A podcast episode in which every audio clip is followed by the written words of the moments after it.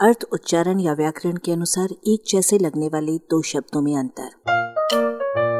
अपनी हिंदी सुधारें। जलील और जलील।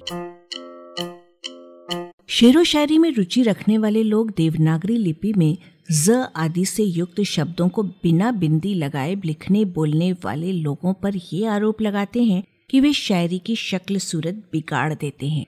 इस आरोप की कड़वाहट को इज़्ज़त देते हुए आइए एक सच्ची घटना से उपजा कड़वा हास्य देखें।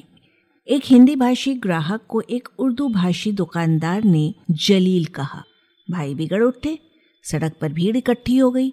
उर्दू भाषी सज्जन लाख समझाते मनाते रहे कि उन्होंने जलील, यानी अधम, अनादृत, अपमानित, कदरथित, कमीना, जिसकी बेकदरी की गई हो तिरस्कृत, नीच पामर बेइज्जत, भ्रष्ट, शर्मिंदा नहीं कहा था।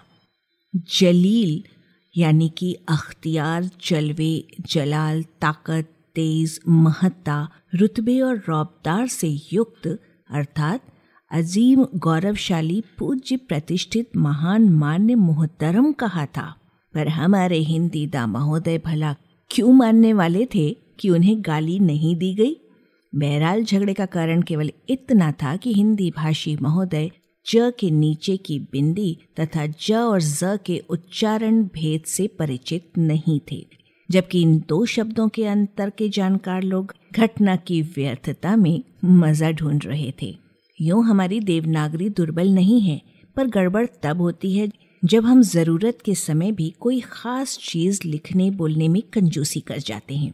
आवश्यकता इस बात की है कि देवनागरी की शक्ति संपन्नता का आधार लेकर हम उर्दू से हिंदी में आए हुए कम से कम ऐसे शब्दों को अवश्य सही सही लिख बोल दिया करें, जिनमें उदाहरणार्थ, ज के नीचे बिंदी होने और न होने के अंतर के अर्थ का अनर्थ हो सकता है।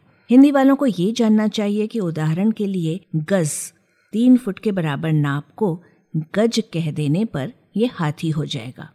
ऐसे ही कुछ अन्य दिलचस्प अर्थभेदी शब्द युग में इस प्रकार हैं। जंग माने धातु का मैल या मोर्चा और जंग यानी युद्ध। जन माने स्त्री पत्नी। जनाना में यही है और जन माने व्यक्ति। जमाना यानी युग और जमाना माने तरल वस्तु को ठोस बनाना। जरा, थोड़ा और जरा, बुढ़ापा। जाया माने बर्बाद और जाया माने पत्नी, जिससे बच्चा उत्पन्न हो चुका हो। जिरा माने कवच और जिरा माने प्रतिपक्षी वकील के प्रश्न। जीना माने सीढ़ी और जीना माने मरना का जीवन साथी तेज माने तीक्ष्ण और तेज दीप्ति। नाज का अर्थ है हाव भाव और नाज का अर्थ अन्न।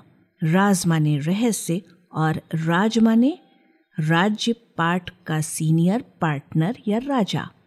सजा माने दंड और सजा माने सज्जित हुआ। जब हम ड, से ड़ करने के लिए बिंदी का इस्तेमाल करने में नहीं सकुचाते, क्योंकि संस्कृत में ड़ नहीं था, और जब हम बिंदी की मदद से बद को बंद कर देते हैं, तब ज़रूरी होने की स्थिति में ज को ज करके हिंदी को ज़्यादा जायकेदार क्यों नहीं बना सकते? लेकिन हाँ इतनी रई सी अच्छी नहीं कि आप ज़बरदस्ती जनाब को जनाब और जाहिल को जाहिल बनाकर बेइज्जत कर दें। आलेख, भाषाविद डॉक्टर रमेश चंद्र मेहरोत्रा, वाचक स्वर संज्ञा टंडन। अरबा की प्रस्तुति।